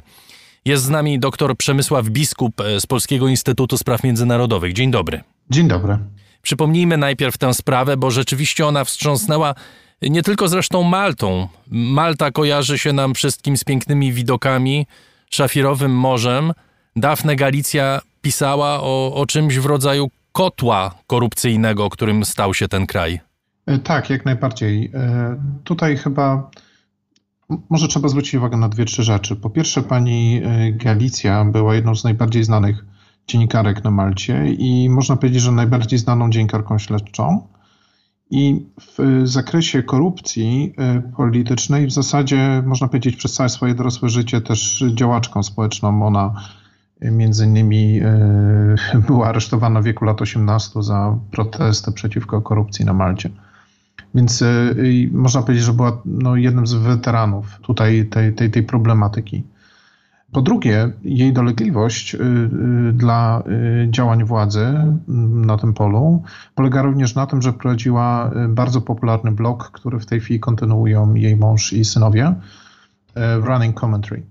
I ten blog miał, można powiedzieć, czytalność na poziomie porównywalnym ze wszystkimi gazetami na Malcie razem wziętymi, czyli no była, można powiedzieć, jednoosobowym koncernem medialnym w tym zakresie. I jak się wydaje, kluczową rzeczą z punktu widzenia jej przyszłego zabójstwa było ujawnienie szeregu dokumentów w ramach afery Panama Papers, która objęła oczywiście wiele krajów ale w przypadku Malty ona wskazywała na powiązania korupcyjne w najbliższym otoczeniu ówczesnego premiera Josepha Muscata. Pani Galicja tutaj tą kwestię mocno eksplorowała. W pewnym momencie warto zaznaczyć, że dostała nawet ochronę policyjną z powodu gruźb kierowanych wobec niej, wobec jej życia. Ale co też pewnie nie najlepiej świadczy o systemie maltańskim, ta ochrona policyjna z czasem została znacząco zredukowana. No i w 2017 roku po serii publikacji, wracając do domu, została wysadzona w samochodzie właśnie niedaleko swojego domu, można powiedzieć, na wsi maltańskiej. Na czym polegała istota tego systemu, który ona opisywała? To znaczy, o co chodziło w tej korupcji maltańskiej? Właściwie to tak naprawdę trzeba by tu zarysować dwa albo trzy poziomy. Pierwszy poziom wynika z można powiedzieć, z pewnej specyfiki Malty, jako bardzo małego kraju, pozbawionego większych zasobów, którego gospodarka, i tu jest zresztą moim zdaniem uderzające podobieństwo do wielu podobnych krajów, czy to w basenie Morza Śródziemnego, czy w ogóle w świecie, o podobnych charakterystykach, siłą rzeczy z czasem schodzi w ten czy inny sposób na działania biznesowe z szarej strefy które mogą być mniej czy bardziej legalne. Przez to rozumiem na przykład status raju podatkowego, ośrodki hazardu, czy faktycznie przemytu. Na przykład zwróćmy uwagę, że w niedawnych negocjacjach brytyjsko-unijnych dotyczących Brexitu temat przemytu był bardzo mocno podkreślany przez Hiszpanię w stosunku do terytorium Gibraltaru. I to jest, to jest jeden poziom. I, I jakby te kwestie są wbudowane, można powiedzieć, są istotę mm, całej państwowości i gospodarki maltańskiej. Druga kwestia to jest konstytucja maltańska, której podstawy ukształtowały się jeszcze w okresie kolonialnym w latach dwudziestych, kiedy głową państwa, ale jednocześnie stabilizatorem systemu była korona brytyjska. Natomiast y, system polityczno-maltański y, rozwijał się w oparciu o założenie y, pewnego rodzaju autonomii lokalnej i stąd on się koncentrował na urzędzie premiera. Kiedy Malta w 1964 roku zyska niepodległość, dosyć potężną koronę brytyjską jako głowę państwa. Oczywiście symbolicznie to była, to, to była osoba królowej, ale, ale rząd brytyjski również miał wiele do powiedzenia do tego momentu w polityce maltańskiej zastąpiła bardzo słaba wybieralna prezydentura. I to skutkowało w zasadzie takim bardzo specyficznym układem, w którym e, premier, można powiedzieć, był osobą niemal wszechwładną w systemie maltańskim. E, nie tylko był szefem rządu, ale dowodził większością parlamentarną. Ta większość parlamentarna mogła dosyć swobodnie usuwać i wybierać prezydenta Malty. Oczywiście premier, czy to bezpośrednio, czy jako szef większości rządowej, wybierał wszystkie najważniejsze organy państwa z prokuraturą, z szefem policji i tak dalej włącznie. I to oczywiście z czasem zaczęło tworzyć różnego rodzaju pokusy i, mechanizmy korupcyjne, y, których podmiotem, jak uważała pani Galicja, był zdecydowanie ówczesny y, premier maltański Joseph Muscat. Tu warto zwrócić uwagę choćby tylko na jeden oczywisty fakt. Y, Muscat przeprowadził w 2014 roku program nadawania obywatelstwa maltańskiego, takich złotych paszportów, E, tak zwanym e, imigrantom inwestycyjnym, czyli e, osobom, które deklarowały, że zainwestują w gospodarkę maltańską, ile dobrze pamiętam, milion, milion euro. Ale to, to jest tylko czubek góry lodowej. De, de facto ten mechanizm służył legalizacji korupcji i procesu prania pieniędzy na ogromną skalę. No i wreszcie y, trzeci poziom to są właśnie osobiste powiązania pana Muskata, te, te powiązania y, tu i teraz, że tak powiem. Jak przebiegało śledztwo? Wspomnieliśmy o tym, że ta sprawa bardzo mocno poruszyła nie tylko Maltę, ale w zasadzie y, całą Europę, bo no nieprzyzwyczajeni jesteśmy jednak do tego, żeby zabijać dziennikarzy w krajach Unii Europejskiej. Malta nie jest wyjątkiem. Mieliśmy podobną sytuację na Słowacji, mniej więcej w tym samym czasie, ale to rzeczywiście było bardzo poruszające wydarzenie. Jak to śledztwo przebiegało przez te ostatnie prawie trzy lata? No, ono przebiegało, można powiedzieć, bardzo niemrawo i bardzo słabo. I najlepszym przykładem tego jest to, że pan Muscat w międzyczasie e, zdołał wygrać kolejne wybory parlamentarne, zdołał e, powiększyć swoją e, większość parlamentarną i dopiero pod bardzo naprawdę ostrym naciskiem międzynarodowym E, podał się do dymisji na przełomie 2019 e, i 2020 roku i ustąpił w pierwszych dniach ubiegłego roku, czyli można powiedzieć, że rok temu. Tutaj warto jeszcze zwrócić uwagę na to, że pod wpływem międzynarodowej opinii publicznej dokonano szeregu aresztowań w 2017 roku, kilkunastu osób, ale większość z nich bardzo szybko została zwolniona. Jeżeli chodzi o osoby mm, stanowiące mm, szersze mm, tło tej, tego, tego zamachu, to na przykład w ostatnich tygodniach swojego urzędowania Muscat również, można powiedzieć, uniewinnił wystarał się u prezydenta e, republiki o ułaskawienie dla jednej z osób, które pośredniczyły w umówieniu, były oskarżone o, o pośredniczenie w umówieniu zamachowców z, ze zleceniodawcami. Więc to tworzy bardzo nieciekawy obraz. I jeśli sięgniemy na przykład do y, szeroko w Polsce dyskutowanego raportu o stanie praworządności w Unii Europejskiej, przygotowanego przez Komisję Europejską we wrześniu ubiegłego roku, on w Polsce oczywiście jest dyskutowany jako w tym zakresie, który dotyczy naszego kraju. To y, w tym rozdziale majtańskim znajdziemy bardzo szereg bardzo takich krytycznych uwag. To jest jedna warstwa. Druga warstwa jest też taka, że mm, to śledztwo było prowadzone bardzo, bardzo niemrawo. I e, w zasadzie e, zarówno Komisja Wenecka, jak i Komisja Europejska zwraca uwagę, że między innymi ta niemrawość wynika właśnie z tego bardzo wysokiego stopnia powiązania instytucjonalnego władz maltańskich, instytucji maltańskich, które w zasadzie mm, w wielu y, konkretnych przypadkach y, właściwie demonstruje brak trójpodziału władzy. Tutaj e, ewidentnie pozycja premiera stanowiła konflikt interesów czy konflikt prawny, prawda?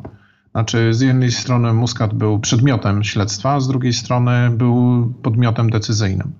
Można powiedzieć jeszcze oliwy do ognia dolewał fakt, że najprawdopodobniej interesy, które spowodowały bezpośrednie zlecenie zabójstwa pani Galicji, to była kwestia przemytu na teren Unii Europejskiej ropy libijskiej na dosyć dużą skalę, wykorzystując właśnie instalacje na Malcie. Te powiązania libijskie wynikały z kilkunastoletniego okresu pod koniec lat 70. do wczesnych lat 90., kiedy Malta była pod szefostwem jednego z poprzednich szefów partii, którą dowodzi, dowodził jako premier Muscat, czyli Partii Pracy, Dominika Mintofa. I w tamtym okresie Malta budowała bardzo ścisłe relacje z Libią. I oczywiście one gdzieś tam e, na poziomie klasy politycznej, one po prostu pozostały. Więc y, y, tu, wchodziły w grę ogromne, ogromne pieniądze i oczywiście ten przemyt dokonywał się ze strony w zasadzie uczestników wojny domowej w Libii, różnych grup wojujących tam. Mamy w tej chwili, wygląda na to, jakąś formę, no przynajmniej nie wiem czy zakończenia tego śledztwa, no w każdym razie przełomu. Vince Muscat przyznał się do zabójstwa, zresztą przypadkowa zbieżność nazwisk, on chyba nie ma nic wspólnego rodzinnie z, y, z premierem. No, e, właśnie tutaj warto y, podkreślić, że to jest z jednej strony przypadkowa zbieżność nazwisk, w sensie, że to nie są członkowie najbliższej rodziny, ale z drugiej strony to moim zdaniem jest świetna ilustracja e, specyfiki Malty jako kraju. To jest kraj, który ma tylko pół miliona mieszkańców i w zakresie ludzi, którzy coś mogą, coś znaczą, wszyscy znają wszystkich. I w tym sensie to nie jest przypadkowa zbieżność nazwisk. Tam po prostu e, no, mnóstwo ludzi jest ze sobą spokrewnionych. I y, nie tylko na takim poziomie, jaki rozumiemy w Polsce, ale pewnego rodzaju mentalności klanowej. Y, I w związku z tym, jakbyśmy popatrzyli na społeczeństwo maltańskie, to tam naprawdę jest pięć czy sześć najbardziej popularnych nazwisk i, i Muscat jest jedną z nich. Ale to, to moim zdaniem w sensie filozoficznym pokazuje, że wszyscy znają wszystkich, e, doskonale rozumieją swoje interesy.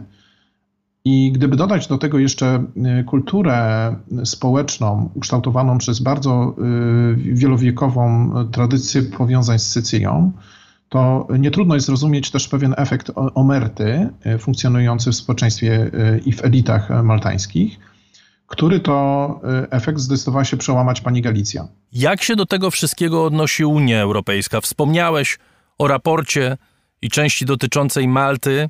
Pytanie moje brzmi, czy to nie jest kolejny przykład na to, jak bardzo systemowo skorumpowane są niektóre kraje unijne i ich politycy? Mówimy o krajach z basenu Morza Śródziemnego, prawda, takich jak Malta czy Cypr, ale Luksemburg przecież niewiele się od, od nich różni w sensie systemowej korupcji, unikania płacenia podatków. Czy po prostu Unia Europejska i Komisja Europejska przyjmuje do wiadomości, że są kraje, które są nieskuteczne, przynajmniej nieskuteczne w zwalczaniu korupcji, a czasami po prostu systemy tych krajów sprzyjają korupcji? I, I ja bym powiedział, że w tej chwili mamy do czynienia z takim okresem przejściowym. To znaczy, trudno to jednoznacznie ocenić yy, z punktu widzenia ostatecznych efektów.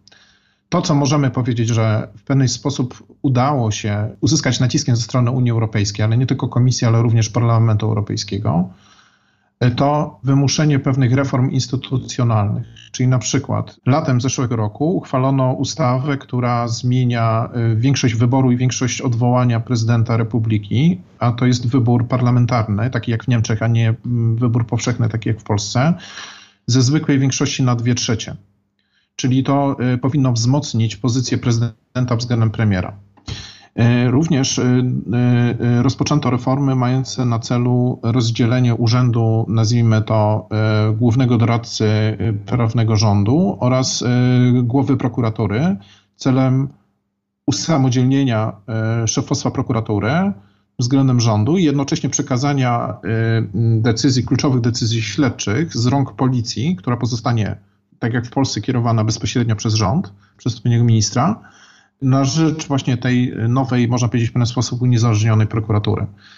I jeszcze mógłbym kilka tego typu reform e, wymienić. One są zarówno wskazywane mm, w tym raporcie Komisji Europejskiej, jak i w wcze- wcześniejszych opracowaniach Komisji Weneckiej i można powiedzieć podjęto próby formalnego ich wcielenia w życie. Natomiast y, y, moim zdaniem na razie pozostaje jeszcze naprawdę y, mocno otwartą sprawą to, czy te reformy przyniosą skutek. Jest sławna powieść o XIX-wiecznej modernizacji Sycylii, prawda, Lampart i tam i główny bohater wy, wygłasza takie, taką słynną ocenę, że czasami bardzo dużo musi się zmienić, żeby wszystko pozostało po staremu, więc to jest moim zdaniem bardzo silne pytanie w przypadku Malty. Y, Zwłaszcza, że y, ta korupcja wewnętrzna, polityczna maltańska, y, no jest moim zdaniem jednak w znacznej mierze powiązana ściśle z systemowym mm, ustawieniem pozycji Malty jako państwa, które jest czy to legalnie, czy również nielegalnie różnego rodzaju rajem podatkowym i, i pralnią pieniędzy. I w tym sensie rzeczywiście są tu ścisłe związki z Luksemburgiem, z na przykład Gibraltarem, z Cyprem i jeszcze paroma innymi państwami Unii Europejskiej. I chyba na to się niewiele da poradzić, jeżeli nie będzie jakiegoś rodzaju scentralizowanej kontroli polityk podatkowych w Unii Europejskiej. A na to się chwilowo nie zanosi. Dziękuję bardzo. Doktor Przemysław Biskup z Polskiego Instytutu Spraw Międzynarodowych był gościem raportu o stanie świata. Dziękuję bardzo.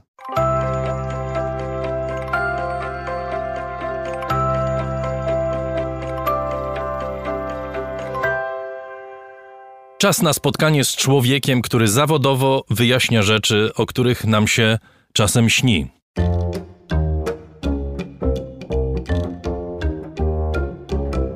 Rożek Urosiaka w raporcie.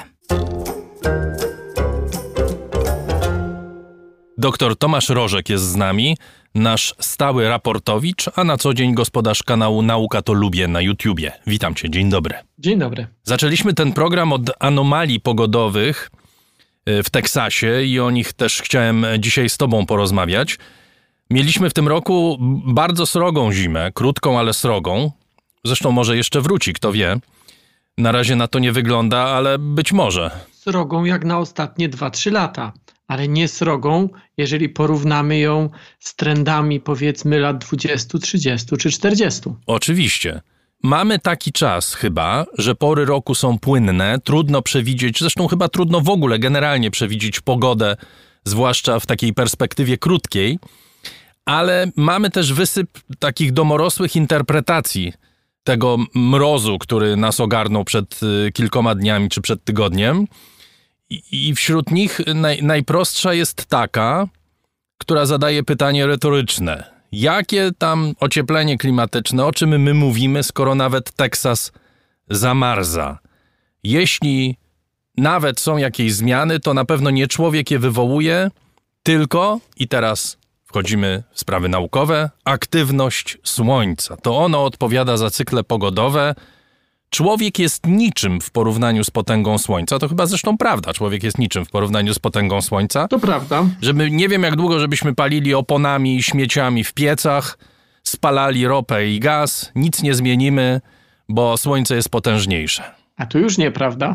No dobrze, to powiedz, co ty o tym myślisz. Wiesz co, poruszyłeś bardzo wiele różnych wątków. E, ja wiem, że one wszystkie zbierają się e, w jeden taki duży, ale właśnie mam wrażenie, że duża część nieporozumień wynika właśnie z tego, że pewne wątki mieszamy. To rozbierzmy je na czynniki pierwsze. Już, je, już to robimy. Tradycyjnie i standardowo mieszamy klimat z pogodą. A, a klimat i pogoda to są dwie różne rzeczy. Dzisiaj może być 15 stopni, u mnie tak mniej więcej jest 15 stopni. E, dwa tygodnie temu było pewnie minus 15 stopni. Mm, tylko co z tego wynika? Kompletnie nic. Kompletnie nic, bo klimat to jest długi trend. Ja czasami, ja myśląc sobie na temat, e, na temat tego, jak e, mm, w taki sposób intuicyjny zobrazować różnicę między pogodą a klimatem, nie wymyśliłem tego sam, przeczytałem to w jakiejś mądrej książce, e, że klimat i pogoda to jest tak jak pan idący z psem albo pani idąca z psem e, do parku. E, człowiek ma jakiś, jakąś obraną ścieżkę, a pies biega na lewo i na prawo. Ale uśredniając, uśredniając, to ten pies też idzie tą ścieżką. Tylko raz pobiegnie pięć kroków w lewo, a czasami siedem w prawo. Pies to jest pogoda a człowiek to jest klimat. Czyli jeżeli mówimy o klimacie, to nie mówmy o Teksasie w tym roku, ani nie mówmy o tym, że teraz jest plus 15 stopni, ani nie o tym, że dwa tygodnie temu było minus 15 stopni. Tylko spójrzmy na długie trendy, bo te niewielkie wahania, albo czasami duże wahania, czasami zaskakujące sytuacje, jak chociażby to, że w tym roku przecież w Hiszpanii było bardzo dużo śniegu albo to, że w Teksasie jest bardzo dużo śniegu. To jest ten pies, który akurat poleciał wyjątkowo w prawo, a zwykle w lewo. Dobrze, Tomku, ale po, jeśli pozwolisz, to ja tak łatwo ci nie odpuszczę, bo. Za to lubię z tobą rozmawiać, dlatego lubię z tobą rozmawiać. To, że w Polsce mamy na przykład w ciągu kilku dni różnicę 30 stopni temperatury, to chyba jednak nie jest normalne. To znaczy, mówimy w marcu jak w garcu, a kwiecień, plecień, ale co oznacza, że no po prostu taki mamy klimat, używając słów klasyka albo klasyczki. Natomiast y, to się dzieje coraz częściej, prawda? To znaczy, ten pies zaczyna nam uciekać na te różne strony y, coraz dalej i coraz częściej. Być może my się poruszamy razem z nim w tym kierunku, ale y, jakoś chyba jest zrozumiałe, że próbujemy sobie poradzić z pytaniem, no dobra, ale dlaczego tak się dzieje? No bez przesady. Kiedyś, no jak była zima, no to ona trwała mniej więcej miesiąc nie było tak, że w piątek było minus 20, a we wtorek y, plus 15. Pełna zgoda, Darku, tylko popatrz. My, ty, ty, ty powiedziałeś, znaczy moim zdaniem znowu pomyliłeś, czy nałożyłeś na siebie dwie rzeczy. Bo mówisz, że to nie jest normalne, bo wcześniej tak nie bywało. Albo wcześniej bywało tak rzadziej. To, że to, czy to jest normalne, czy nienormalne w danym konkretnym momencie, to nie ma znaczenia. Natomiast znaczenie ma to, czy takie sytuacje pojawiają się coraz częściej. Bo to drugie to już jest klimat, a to pierwsze to jest dalej pogoda. To, czy spadnie śnieg w Teksasie w konkretnym roku, albo czy wahnie się temperatura o 30 stopni w konkretnym roku, to o niczym jeszcze nie świadczy. Ale jak spojrzymy w dłuższym okresie i zauważamy, że te wahnięcia temperatury pojawiają się coraz częściej, to to już może o czym świadczyć. I tak, zgadza się. Y, Wahnięcia temperatury albo bieganie tego psa coraz bardziej na boki, obserwujemy to. I to jest dłuższy trend. Y, Dlaczego się tak dzieje? Dlatego, że w atmosferze jest coraz więcej energii. Atmosfera ziemska staje się coraz bardziej, że tak powiem, burzliwa. Burzliwa, trochę się zawahałem, bo nie chcę, żeby słowo burzliwa kojarzyło się tylko i wyłącznie z burzami. Mam tutaj na myśli raczej coraz większe ekstrema. Obserwujemy to nie tylko jeżeli chodzi o temperaturę, ale także jeżeli chodzi o opady, o ich energię, o tornada i tak dalej, i tak dalej. To jest ciekawe, bo w te statystyki trzeba zajrzeć głębiej.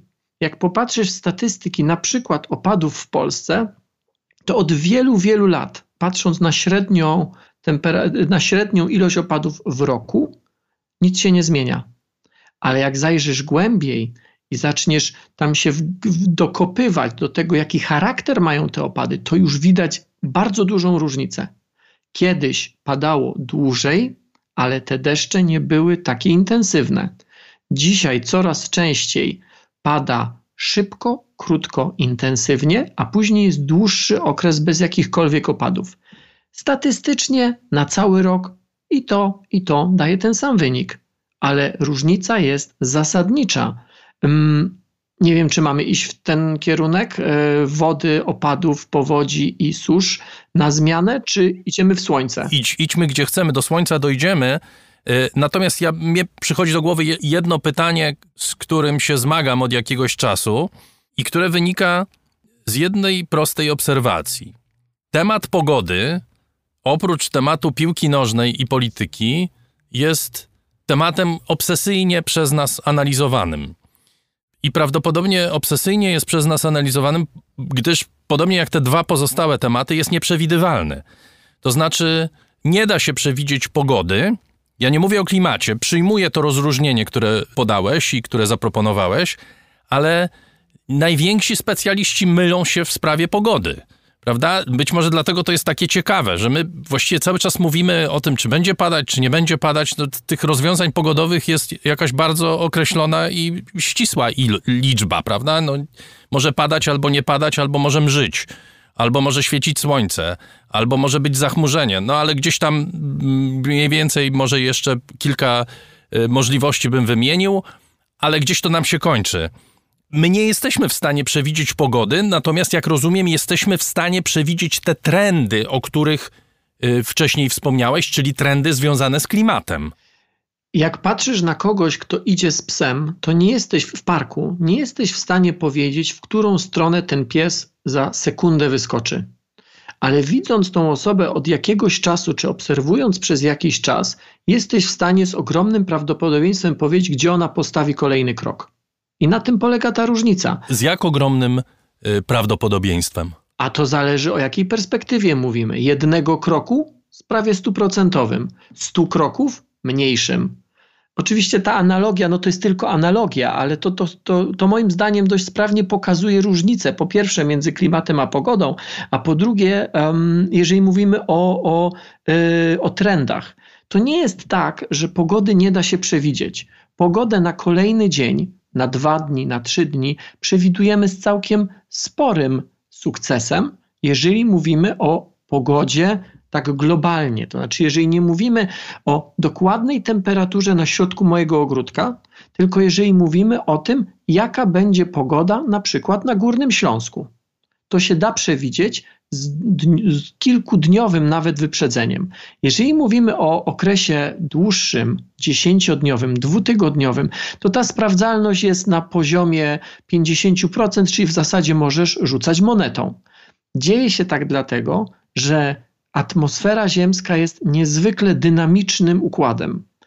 Tam jest bardzo dużo zmiennych. Nie tylko te zmienne, które my rejestrujemy jak gdyby swoim ciałem e, przy poziomie gruntu, czyli temperaturę, nie wiem, e, ciśnienie może, na pewno wilgotność. E, wydaje się, że to są tylko te trzy rzeczy, ale tego jest znacznie więcej. To się zmienia z wysokością, na to mają wpływ czynniki, które czasami są bardzo daleko od nas, więc patrząc tak globalnie, no niezwykle trudno jest to przewidywać w dłuższym okresie. I stąd właśnie też się biorą nieporozumienia, bo jeżeli e, pogodę zrównamy z klimatem, to rzeczywiście bzdurne wydaje się stwierdzenie w ustach naukowca, że na przykład za 100 lat poziom Bałtyku będzie tam o kilka milimetrów wyższy, a równocześnie wiemy, że za tydzień nie jesteśmy w stanie przewidzieć pogody. No to jak to jest? Tylko, że pogoda i klimat to są różne rzeczy i dlatego jedne jesteśmy w stanie z linii trendu przewidzieć nawet sporo do przodu, a drugie tylko na kilka dni do przodu. Dobrze, to porozmawiajmy o Słońcu, bo jednym z czynników, który pozwala nam, czy do niedawna pozwalał, określać perspektywy klimatyczne i chyba dalej jest to główny czynnik, to są ruchy Słońca, aktywność Słońca. Dlaczego to jest tak, że w tej chwili przestajemy mówić, że aktywność Słońca decyduje o tym, jak będzie wyglądał klimat, bo takie głosy wśród naukowców się y, pojawiają, a przynajmniej, że ta aktywność nie ma decydującego znaczenia, natomiast znaczenie decydujące ma działalność człowieka. Ten obrazek jest bardziej złożony, dlatego że Słońce zmienia swoją aktywność w różnych cyklach. Taki najkrótszy cykl to jest cykl 11-letni. Co 11 lat mamy maksimum i minimum aktywności słonecznej. Ale e, nie każde maksimum jest na tym samym poziomie, nie każde minimum jest na tym samym poziomie. Czasami bywa tak, że mm, przez kilkadziesiąt lat y, Słońce nie zwiększa swojej aktywności, jest na minimum, a czasami bywa tak, że niektóre maksima są y, niższe niż niektóre minima. Więc cały układ jest mocno dynamiczny. I my wiemy o tym y, z rekordów historycznych, a aktywność Słońca jesteśmy z uczciwym przybliżeniem jesteśmy w stanie odtworzyć na kilka tysięcy lat do tyłu i z bardzo dużym przybliżeniem jesteśmy w stanie odtworzyć na kilkaset lat do tyłu. Patrząc na to, rzeczywiście widzimy, że jak aktywność Słońca rośnie, nieco zwiększa się temperatura. Jak aktywność maleje, to nieco ta temperatura spada. Ale tu nie chodzi o tą aktywność 11-letnią, tu chodzi o, o dłuższe o dłuższe zmiany. Na przykład był taki czas, kiedy w XVII wieku, na przełomie, tak, to był wiek XVII, e, były takie dwa długie, kilkudziesięcioletnie okresy, kiedy e, Słońce miało bardzo, bardzo małą aktywność. W zasadzie było non-stop w minimum. Coś się takiego stało, że, że Słońce jak gdyby nie wchodziło na ten, na ten cykl aktywności i spadku aktywności, tylko po prostu było w minimum przez kilkadziesiąt lat. Mm, powszechnie uważa się w świecie nauki, w świecie mm, klimatu, fizyki, atmosfery, że te dwa długie minima były odpowiedzialne za małą epokę lodową, która miała miejsce na przełomie XVII i XVIII wieku.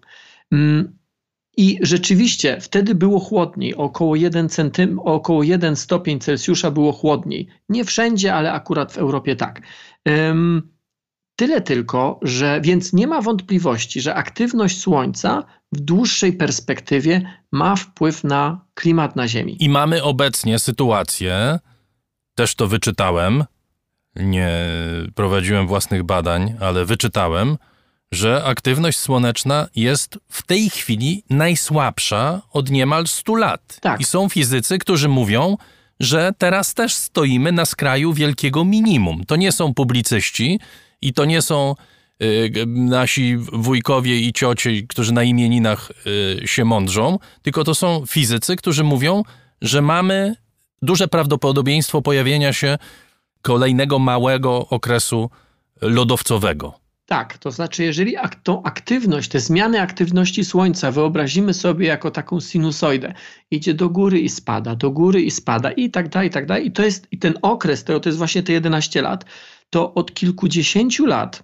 przynajmniej od 40-50, mm, aktywność Słońca spada, czyli ta sinusoida idzie coraz bardziej w dół. E, maksima są coraz niżej, minima są coraz niżej, każde kolejne jest niżej, niżej, niżej. Czyli gdyby tak próbować taką linię trendu wykreślić, to rzeczywiście w ostatnich kilkudziesięciu latach aktywność Słońca spada, a temperatura rośnie. Zawsze było tak, chociażby ten przykład z małej epoki lodowej, że jak aktywność Słońca spadała, to spadała też temperatura. To da się wytłumaczyć, bo aktywność Słońca to jest także ilość e, no, wy, wyświecanej energii na zewnątrz, więc po prostu do nas dochodzi coraz mniej energii słonecznej, ale równocześnie temperatura rośnie. Jest to dowód na to, że e, owszem, klimat jest uzależniony od aktywności Słońca ale w tym przypadku, który mamy teraz, tej zmiany, którą obserwujemy teraz, mimo tego, że aktywność Słońca spada, to ilość gazów cieplarnianych tak szybko rośnie, że mimo spadku aktywności Słońca temperatura rośnie. Innymi słowy, gdyby e, aktywność Słońca była mniej więcej cały czas taka sama, to mielibyśmy jeszcze większe ocieplenie niż mamy teraz. No dobrze, Tomku, ale może to jest tak, że te plamy na Słońcu, bo to plamy na Słońcu ponoć powodują osłabienie jego aktywności, może te plamy nas uratują. I my będziemy sobie spalać tą ropę i, i gaz, a ponieważ Słońce będzie mniej aktywne, to i tak y, temperatura nie będzie rosła w takim stopniu, który byłby, był, byłby zagrożeniem dla nas wszystkich. Nie, jest dokładnie na odwrót. Im więcej plam, tym aktywność Słońca większa. Więc obserwując plamy, mamy oczywiście świadomość, zresztą jedną z pierwszych osób, które e, robiły takie obserwacje czy takie badania ilości plam słonecznych był Galileusz. E, od tamtego czasu dość regularnie notowane są liczba plam słonecznych, stąd mamy całkiem sporą świadomość odnośnie aktywności Słońca mm, w ciągu ostatnich kilkuset lat. To zresztą nie tylko przez plamy słoneczne się mierzy, ale także przez wiele innych pośrednich, czy teraz także bezpośrednich mm, pomiarów. E, to jest trochę tak, że na to, jaki mamy klimat, wpływa wiele czynników. Jedne czynniki przyspieszają czy podnoszą temperaturę. Są i takie, które obniżają temperaturę. Tym razem mamy tak, że jest jakiś czynnik, który podwyższa i na przykład słońce, coraz mniej aktywne, które tą temperaturę powinno obniżać. Tyle tylko, że jesteśmy w czasach, w których ten czynnik podwyższający jest dużo, dużo silniejszy niż ten obniżający. Czyli nie ma mowy o tym, żeby Słońce i jego zmniejszona aktywność nas uratowała, tak? One nas ratują w tym sensie, że gdyby Słońce miało aktywność cały czas na tym samym poziomie od kilkudziesięciu lat, albo gdyby ta aktywność rosła, to ogrzewanie atmosfery by było jeszcze większe.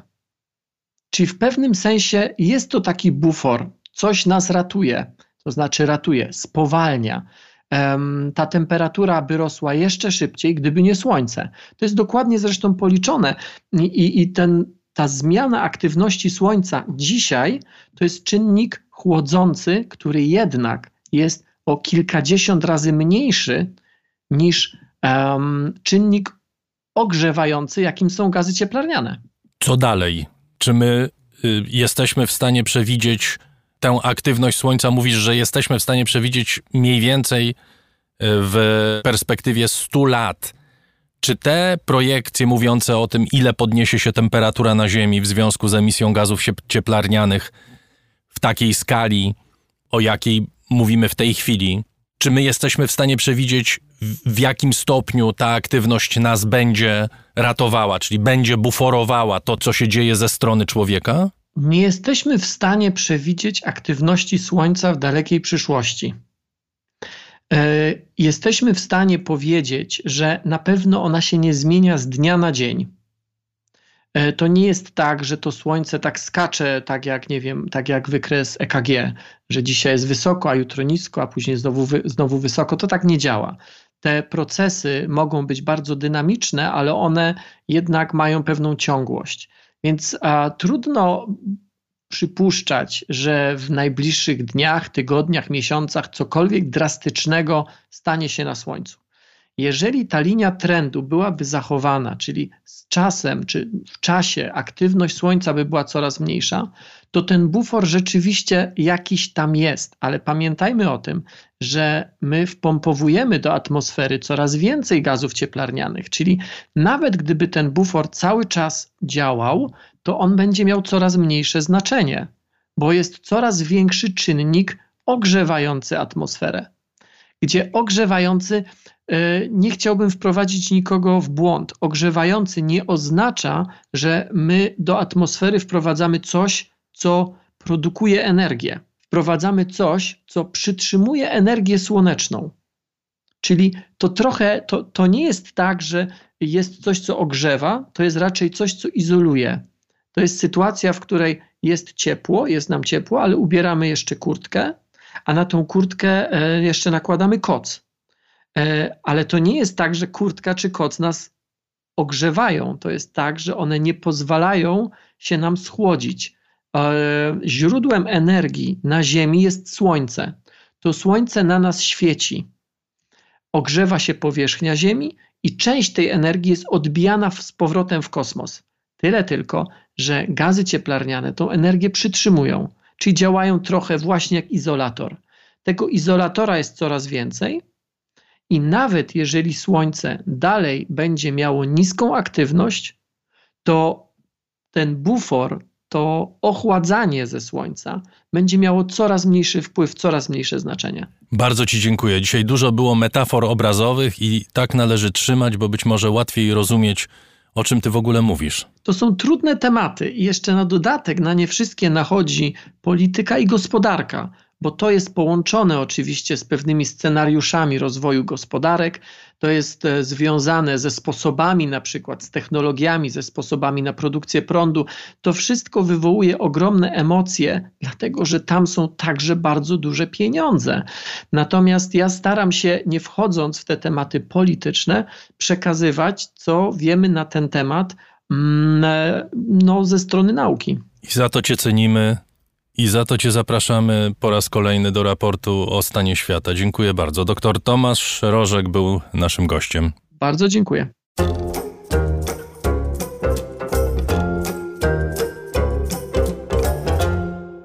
I to już prawie wszystko w tym wydaniu raportu o stanie świata.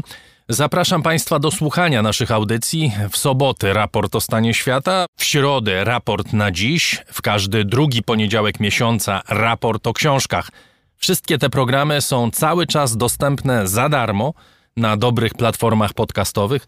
My polecamy najbardziej naszą stronę internetową, z której zawsze można odsłuchać raport o stanie świata. Dziękuję Państwu bardzo za nieustające wsparcie. Jeśli ktoś chciałby dołączyć do grona patronów, zapraszam do serwisu patronite.pl. Tam można wejść na moje konto. W ten sposób najłatwiej nas wesprzeć. Agata Kasprolewicz, Chris Wawrzak, Dariusz Rosiak. Dziękujemy bardzo za dziś. Na koniec jeszcze piosenka o słońcu w czarnej dziurze.